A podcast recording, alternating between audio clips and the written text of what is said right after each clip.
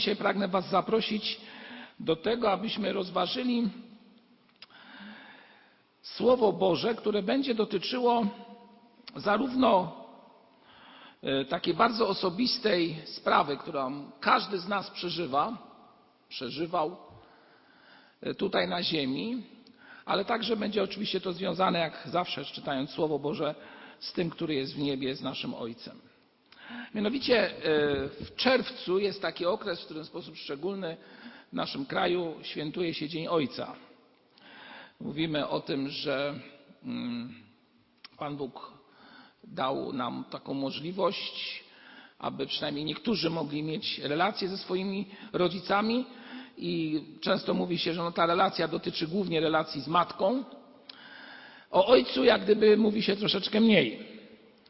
Mówi się troszeczkę mniej i powiem w ten sposób, że mm, czytając różne opracowania na temat ojcostwa, doszedłem do takiego stwierdzenia, które padło w jednej z książek, a mianowicie dzisiejsze pokolenie jest nazywane pokoleniem bez ojców. To znaczy, że ojcowie zajmują stosunkowo małą rolę w wychowaniu i są jakby gdzieś daleko od człowieka, który, no co by nie powiedzieć, potrzebuje ręki ojca także. A więc pokolenie bez ojców, pokolenie dzisiejszych młodych ludzi, pokolenie, które często wychowuje się bez tego dotknięcia ojcowskiego, bez tej bezpośredniej relacji, którą on może stworzyć. Drugi obraz, który rysuje się, gdy mówimy o tych, którzy są w rodzinie, o naszych ojcach, to padają stwierdzenia, które brzmią następująco. Są różni ojcowie. Jest ojciec, który jest często ojcem agresywnym, niedostępnym, często krytycznym. Mówi się także o tym, że ojcowie są w swoich zachowaniach egocentryczni, a nawet psychopatyczni. To też cytat z jednego z opracowań. Opracowanie też mówi dalej, że zachowanie niektórych ojców, oprócz tych takich bardzo ekstremalnie przed chwilą wymienionych przeze mnie cech, u niektórych z ojców wyraża się w następujący sposób. Mianowicie ojciec jest moim dobrym kumplem, staje się często uwodzicielski, albo też jest bardzo wyidealizowany w tym wszystkim, co mówi i co robi. Tak czy inaczej, bardzo często dziś mówi się o tych, którzy są mocno zaangażowani w rodzinę, w codzienność, albo też uciekają ze swojego domu na skutek różnych sytuacji, które się w domu dzieją, że są to ludzie, którzy są często skonani przez życie i na skutek pracy i zabiegania mają wszystkiego serdecznie dość. Oczywiście każdy z nas może się z tym zgodzić lub też nie, to jest oczywista sprawa. Przedstawiłem to, ten obraz, abyśmy właśnie teraz zadali sobie pytanie, jakim był mój ojciec, ten ziemski. W ogóle, czy znałem ojca, bo to nie każdy ma taki przywilej. Znam ludzi w naszym zborze, którzy praktycznie swoich ojców nawet nie pamiętają. Ale jeżeli pamiętamy, to co teraz, w tym momencie mógłbym powiedzieć jednym zdaniem o moim ojcu tym ziemskim, o moim tacie byśmy powiedzieli, żeby to bardziej uściślić. Jakim on był człowiekiem? Jaką miałem relację z moim tatą? Może jaką mam relację, bo jeszcze niektórzy ojcowie żyją. Jakim był ojcem? Nie wiem, czy zdajecie sobie sprawę, tak na początku parę takich słów przytoczę związanych no, z nauką, która się tymi sprawami zajmuje, a mianowicie to, co jest dane dzieciom, kiedy patrzą na swoich rodziców, a także na swojego ojca, bardzo często ma potem wymierny, wymierną, wymierny skutek, bym powiedział, w codziennym życiu i w zachowaniu, które dotyczy tej sprawy. Ci, którzy troszeczkę mają do czynienia z psychologią, mogą powiedzieć, czy też wiedzą o czymś takim, co nazywa się przenoszeniem albo projekcją. A więc przeniesienie tego, co widziałem u mojego ojca, do moich zachowań w teraźniejszym czasie. Oczywiście nie chcę tutaj żadnego wykładu z psychologii czynić i ktoś powie, bracie, to jest jedna z teorii, Ale myślę, że gdy spojrzymy i zadamy sobie to pytanie, które przed chwilą Wam tutaj, o które Was poprosiłem, abyście sobie zadali w swoich głowach, zauważycie, że są pewne schematy, które są związane z moim zachowaniem i odnoszą się one do tego, co czynił mój ojciec. A więc, kiedy miałeś człowieka, ojca, który był bardzo surowy i wymagający,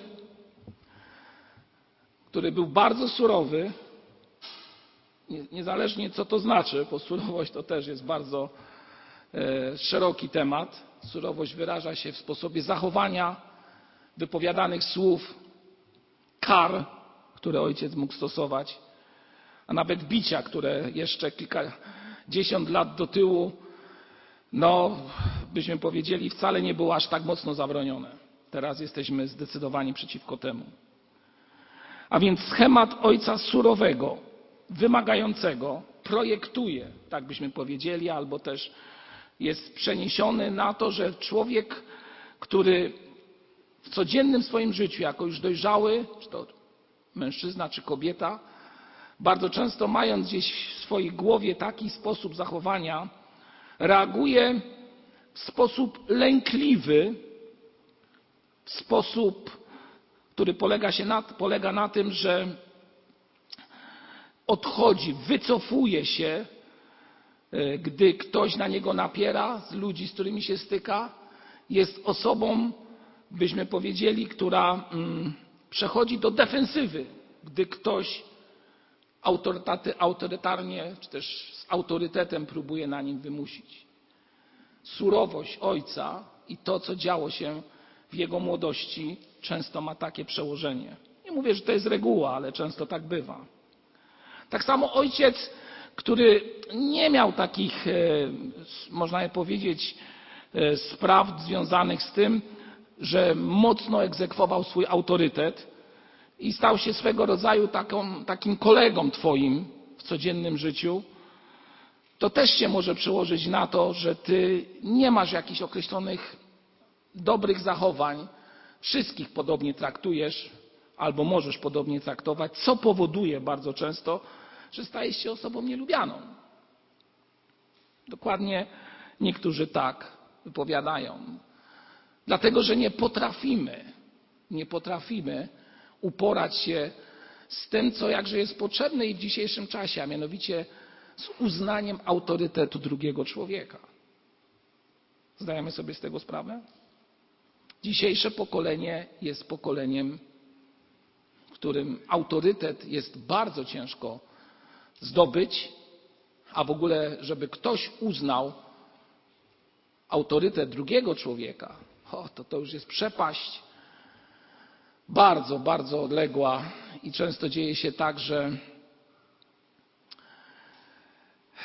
ludzie, którzy wszystko wiedzą i najlepiej wiedzą, gdy ktoś się próbuje w czymś wypowiedzieć, są, nie są w stanie uznać, że ktoś może coś wiedzieć. I tak można by powiedzieć, jedną z przyczyn może być to, może być, pamiętajcie, używam tego nie, nie generalizując, że kiedyś w przyszłości miałem zbyt swobodną relację z ojcem, albo nawet go lekceważyłem, bo uważałem go za mięczaka, za człowieka, który nie jest silny, wręcz jest słaby. A może miałem do czynienia z czymś takim, że po prostu ojca nie miałem, więc sam musiałem o wszystko zawalczyć.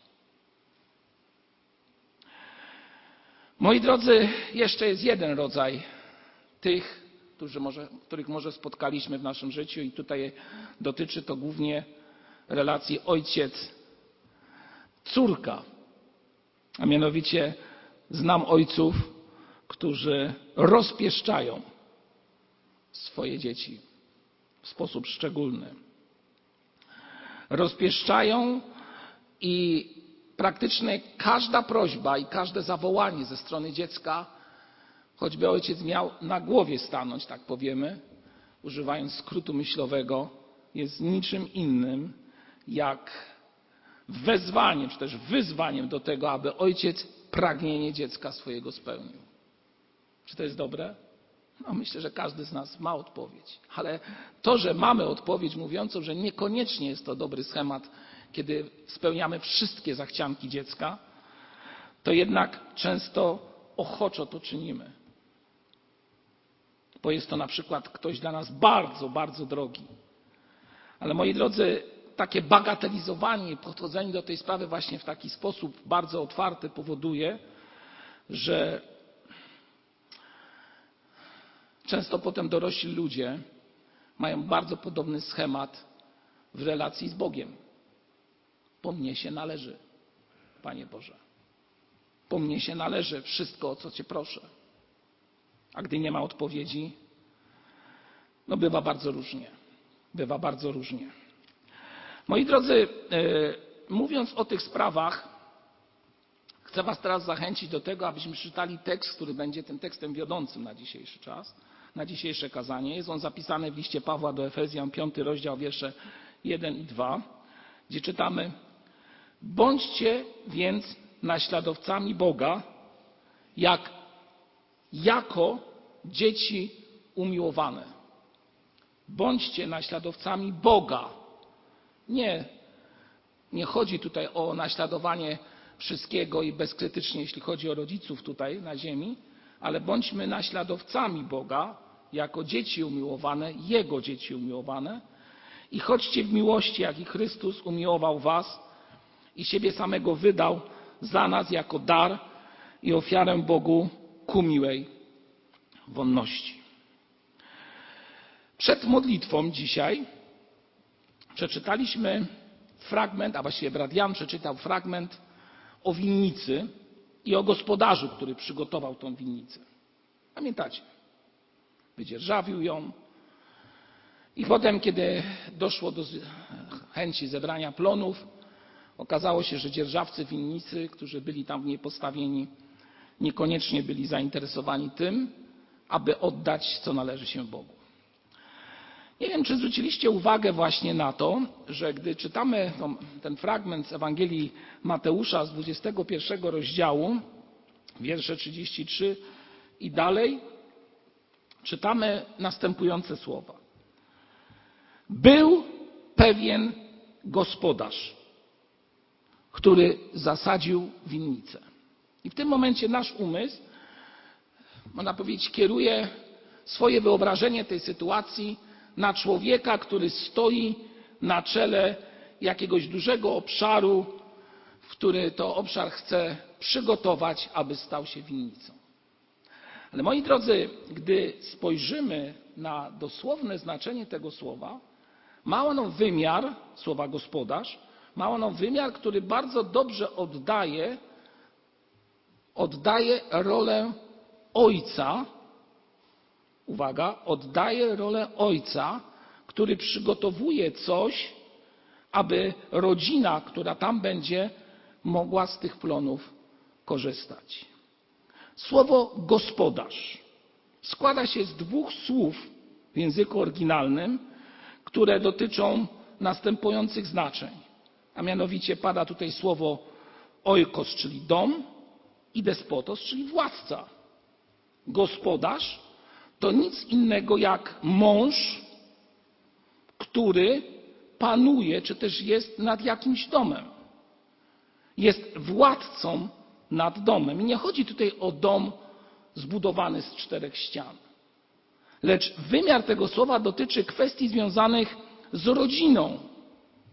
A więc ten, który stoi na czele rodziny, gospodarz w rozumieniu tego fragmentu, i zresztą nie tylko, bo gdy mówi się właśnie o tych słowach albo o tym opisie w innych tekstach e, Nowego Testamentu i pada to słowo, ma ono wymiar właśnie bardziej idący w tym kierunku niż wymiar, jak nasz umysł nam podaje, a mianowicie wymiar rolniczy. Gospodarz to coś związanego z rolą. Pan Bóg nieprzypadkowo, mówiąc o tej, w tej przypowieści, czy też w tym podobieństwie o dzierżawcach winnicy, użył słowa gospodarz jako ten, który jest władcą rodziny, który panuje nad rodziną, czyli inaczej jest ojcem rodziny. Gospodarz to ojciec rodziny, tak byśmy mogli dokładnie to słowo przetłumaczyć. A więc ten, który zakłada winnicę, czyni ją, czy też wykonuje to dzieło przez swoich ludzi do tego, aby jego rodzina i najbliżsi mogli z niej korzystać. Ktoś zada pytanie, czy ojcu, i tutaj możemy skierować to do ojca w niebie, potrzebna jest jakaś winnica na ziemi? No, mówiąc, upraszczając sprawę, powiemy, no niekoniecznie. Bo do czego mu jest potrzebna? Ale ten, który jest ojcem i tworzy, jest twórcą, czyni to po to, abyśmy my, czyli ty i ja, mieli udział w tym, co on w swojej mocy jako stwórca, jako ojciec uczynił dla nas. I tutaj w tym fragmencie widzimy doskonałe podobieństwo, w którym pokazane jest e, oblicze ludzi, którzy w sposób szczególny zostali wyposażeni do tego, aby być dzierżawcami tej winnicy. Niektórzy odnoszą to do narodu wybranego i zlekceważyli to i nie podeszli do tego w sposób szczególny. Niektórzy zawężają i mówią, e, to są faryzeusze. Coś otrzymali, mieli tym szafować, a doprowadzili do tego, że z tym dziedzictwem, z tym domem, który zbudował ojciec, zrobili nieporządek, a nawet syna, którego wysłał ojciec rodziny, ojciec w niebie, a więc syna swojego, który tutaj jest niczym innym jak obrazem Jezusa Chrystusa, pozabijali. I dlatego mówi, teraz ta winnica zostanie dana innym ludziom i mówiąc kolokwialnie, poganie się załapali. Czyli myśmy się załapali na taką możliwość, że w tej winnicy jesteśmy. Ale pamiętajcie o jednej sprawie. To nie znaczy, że mamy ten przywilej, jesteśmy w tej winnicy, czy też możemy z tej winnicy korzystać, ale jakże często bywa tak, że zachowujemy się podobnie jak ci, którzy byli wcześniej. W jaki sposób? Lekceważymy Ojca rodziny. Ojca w niebie. A niezależnie od tego, jaki jest ojciec, niezależnie od tego, jaki jest ojciec, zarówno w tym ziemskim słowa tego znaczeniu i dotyczącym mojego fizycznego ojca, jak i ojciec w niebie, w myśl przykazania, co powinniśmy czynić? Oddawać szacunek, czyli czcić. Czy nam się to podoba, czy nie. A wiecie dlaczego? Bo Pan Jezus Chrystus w Nowym Testamencie dodał jeszcze jedno istotne słowo mówiące o tym, abyśmy czcili rodziców.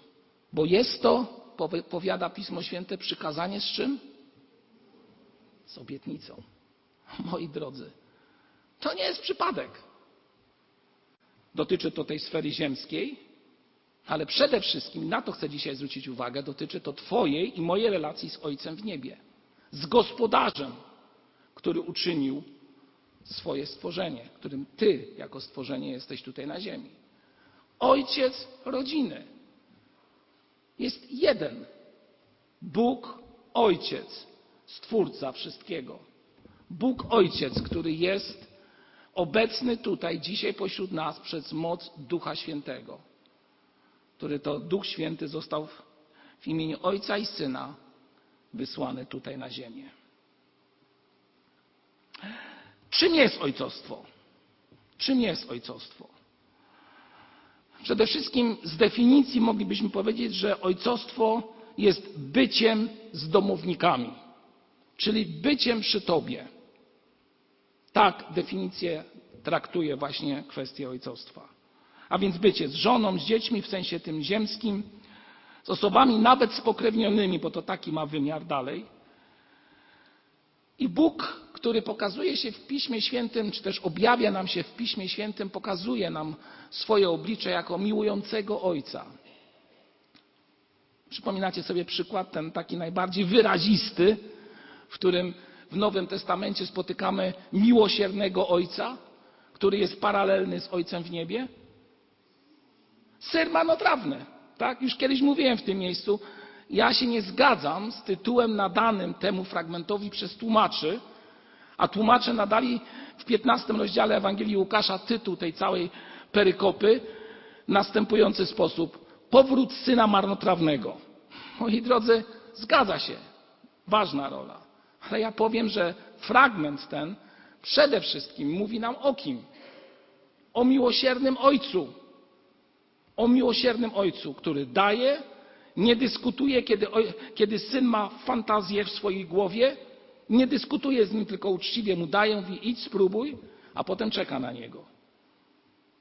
A potem, gdy przychodzi drugi syn i znowu jest ojciec, na drugi plan jest e, wyrzucony, można je może nie wyrzucony, ale schodzi syn marnotrawny, a na pierwszy plan tej perykopy wchodzi drugi syn, który wraca z pola i co robi z ojcem? Dyskutuje. Ja ci służę, a ty tamtego wyróżniłeś. I co robi ojciec? On mówi: Wszystko moje jest twoje. Nie krzyczy na tego drugiego syna. Nie wypomina mu niczego, tylko pokazuje swoje miłosierdzie. Jest z drugim człowiekiem, jest z domownikiem. Ojciec rodziny. Twój i mój prawdziwy ojciec. Bóg ojciec. Możesz mieć różne wyobrażenia swojego ojca, które, tak jak powiedziałem, tego ziemskiego, które mogą wpływać na ciebie i nawet nie chcąc, pewne cechy, które widziałeś u swojego ojca, projektujesz albo przenosisz do swojego życia. Nawet tego nie chcąc, moi drodzy, nawet tego nie chcąc, bo czasami wiemy, że było to złe. Ale jest jedna możliwość, która na pewno pomoże nam uporać się z tym wszystkim, albo przynajmniej częściowo rozwiązać ten problem. Mianowicie sprawa zaufania, pełnego zaufania Ojcu, który jest z nami. Powiedziałem o definicji ojcostwa, mówiąc, że jest to bycie z domownikiem. Ojcostwo to bycie z domownikiem. A jak przedstawia się Bóg w swoim obrazie w Starym Testamencie? Obrazie, złe słowo. Jak przedstawia się nam Bóg? Mówiąc, czy też używając słów, ja jestem. On jest z nami. Nie koło nas, tylko z nami. Ziemski ojciec może opuścić dom, wypiąć się na rodzinę i wiele rzeczy trudnych zrobić wobec dzieci i swojej żony. Ale ten, który jest w niebie, po prostu jest. On jest. On nie odejdzie. On jest przy tobie, bo jest ojcem prawdziwym. A wiecie, jaki to jest ojciec?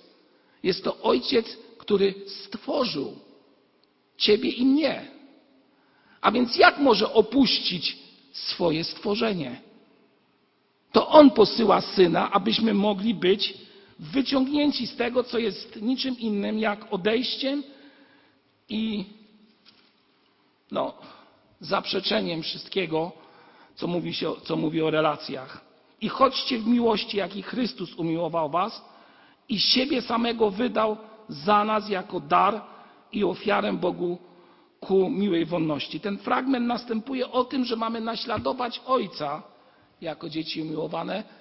Jest taka siła, aby zawierzyć Ojcu, i ta siła jest tylko i wyłącznie w Panu naszym Jezusie Chrystusie. Czy uporałeś się z kwestią ojcostwa? Kilka słów dotyczących tego Ojca, o którym teraz mówię, Ojca w niebie, jakim On jest i co dla nas czyni. A więc jesteśmy Jego stworzeniem, to niezaprzeczalne. Przez wiarę, byśmy powiedzieli, jesteśmy adoptowani, czy też wykupieni przez Niego. Tu kilka słów przeczytam na ten temat. Jesteśmy Jego własnością. Mamy nowe imię, które On nadaje, nowe życie, nową rodzinę, którym jest Kościół. I mamy przyszłość, którą zapewnia nam nasz Ojciec w niebie. A jednak często zachowujemy się jak niemowlaki. Nie wiem, czy pamiętacie scenę z poprzedniej niedzieli. Tutaj stało małżeństwo i stał taki mężczyzna, ma na imię Marcin. Myślałem, że dzisiaj będzie, ale go nie widzę. Człowiek, który jest co najmniej o głowę większy niż ja, potężnie zbudowany gladiator. I miał to małe dziecko w swoich rękach. Tak? Miał to małe dziecko. No obraz, słuchajcie, który w mojej głowie będzie do końca życia. No. I on tam, to dziecko tymi swoimi silnymi rękoma tak delikatnie trzymał, żeby temu dziecku krzywdy nie zrobić. Pamiętacie tą scenę tutaj? No, to było niesamowite, słuchajcie. Ja stałem blisko, także widziałem, ile sprawiało mu to radości. To było wyrażone w tym, co było w jego twarzy, albo rysowało się na jego twarzy. I myślę, że ten obraz jest kompatybilny, albo nawet jeszcze może nie do końca dorównuje temu, co, jeśli, co mówimy o naszym Ojcu w niebie. Ale, moi drodzy, te małe rączki, które on trzymał, tak troszeczkę infantylnie będę teraz mówił, i ta miłość ojcowska, to był była taka relacja w konfrontacji na przykład z rozumieniem Bożej miłości do nas, że wyobraźcie sobie następującą sprawę. Ojciec miłuje bezgranicznie swoje małe dziecko, które trzyma w ręce. Tak? Martwi się o nie, pielęgnuje. Ale gdyby, nie daj Boże, coś się temu ojcu stało, czy ten zaopiekowany niemowlak, zaopiekowany niemowlak, myślę, że już wiecie, co chcę powiedzieć, martwiłby się o tego ojca, który przed chwilą go trzymał? No niekoniecznie. Bo taki zaopiekowany niemowlak to potrzebuje pomocy i rąk ojca, ale sam tej miłości nie jest jeszcze w stanie dać ze względu na swoją małość i wiek. I często jest dokładnie z nami tak samo. Bóg, który trzyma nas w swoich dłoniach, przez Jezusa Chrystusa przyjął nas do swojej rodziny, jako ojciec rodziny, ten gospodarz winnicy, zaopiekował się nami, a my, jak małe niemowlęta, bierzemy, a tak często mało tej miłości oddajemy Jemu. A o zgrozo powiem, że przychodzi, nazwijmy to, jakaś tam dorosłość u dzieci, a potem może nawet i osób dorosłych. I nagle okazuje się, że tak właściwie to ten Ojciec Niebieski, Ojciec rodziny, tej prawdziwej rodziny, to tak właściwie to mi przeszkadza trochę, bo mnie ogranicza. I odchodzimy od Niego. Niesamowite. Ale człowiek tak reaguje. I ta reakcja jest niczym innym jak to, co przed chwilą powiedziałem. Jest reakcją niemowlaka niemowlaka duchowego, który jest zaopiekowany, ale myśli, że sobie sam da radę w życiu. No, czy niemowlę da sobie radę samo w życiu? No oczywista sprawa, że nie. No nie ma opcji. A jednak ludzie myślą, że dadzą sobie radę. Że Ojciec Niebieski wcale nie jest taki potrzebny w tym wszystkim. Dlatego chcę Wam wszystkim powiedzieć, nie traktujmy Ojca Niebieskiego z lekceważeniem. To jest nasz Stwórca. Oddajmy Mu chwałę. Trwajmy w Jego autorytecie. To przecież On dla nas tak dużo uczynił. Uwielbiajmy Go tak, jak potrafimy najlepiej. Czasami myślę sobie, że najlepszym uwielbieniem małego dziecka, które jest trzymane przez Ojca Ziemskiego, jest to, gdy się do niego uśmiechnie, a niektórzy w swojej górnolotności mówią, nawet gdy płaczę, to jest jak śpiew uwielbienia dla mnie. Można i tak, ja nie wiem akurat. Moi drodzy, ten, który jest Ojcem prawdziwym, który ma prawdziwy autorytet, chce jednego od Ciebie ode mnie. Prostej sprawy. Szacunku dla Niego. Zwykłego szacunku. Czy szanujesz tego, który jest Twoim stworzycielem, ojcem, który dał Ci to wszystko, co masz, co ja mam?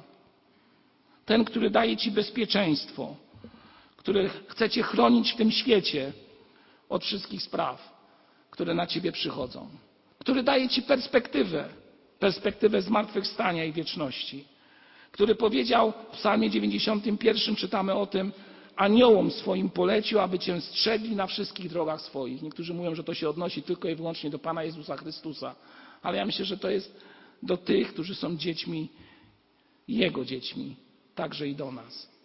To on mówi w Psalmie 34, że anioł zakłada obóz wokół tych, którzy się go boją, którzy trwają w szacunku przed nim, bo tak by trzeba to przetłumaczyć, i ochrania ich.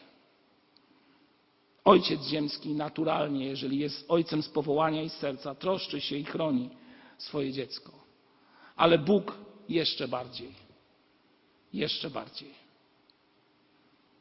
Moi drodzy,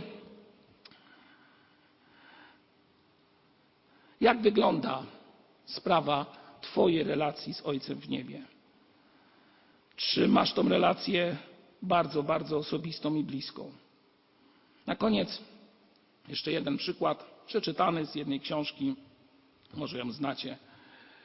Jest to historia o Paco. To jest imię tego bohatera.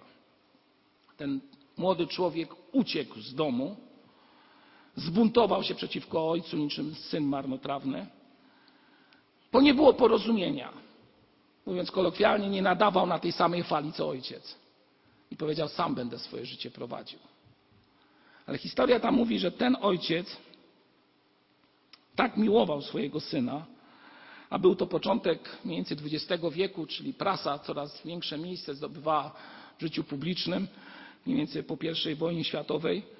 I ten człowiek, ojciec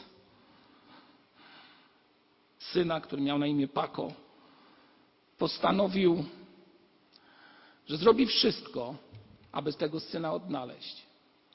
Nie mógł go namierzyć, nie mógł innych rzeczy uczynić, nie było to możliwe w tamtych czasach. A więc udał się do gazety, lokalnej gazety, w mieście, w którym przebywał, i w tej gazecie dał ogłoszenie. Drogi Pako, spotkajmy się pod biurem tej gazety w najbliższą sobotę po południu. Wszystko zostało Ci przebaczone. Kocham Cię, Twój ojciec. Znacie tę historię? I czekał pod, tą, pod biurem tej gazety. Wiecie, co się stało? Przyszło osiemnastu pako. Osiemnastu młodych ludzi przyszło pod to miejsce. I takim jest właśnie nasz Ojciec w niebie. On cię po imieniu wzywa i chce ci powiedzieć: wróć. Może jesteś jednym z wielu ludzi, ale on czeka na każdego, kto wróci do Ojca tego w niebie. Możesz mieć trudne doświadczenia związane ze swoim Ojcem. Ból Ojca to kolejny termin, który jest używany w dzisiejszym czasie wobec tych, którzy nie mieli swojego taty tutaj na ziemi. Ból ojca jest w sercu wielu ludzi. I ten ból ojca może być w jakiś sposób zmazany, jeżeli odpowiemy na głos ojca w niebie. Głos ojca w niebie. A jak ten głos ojca w niebie brzmi?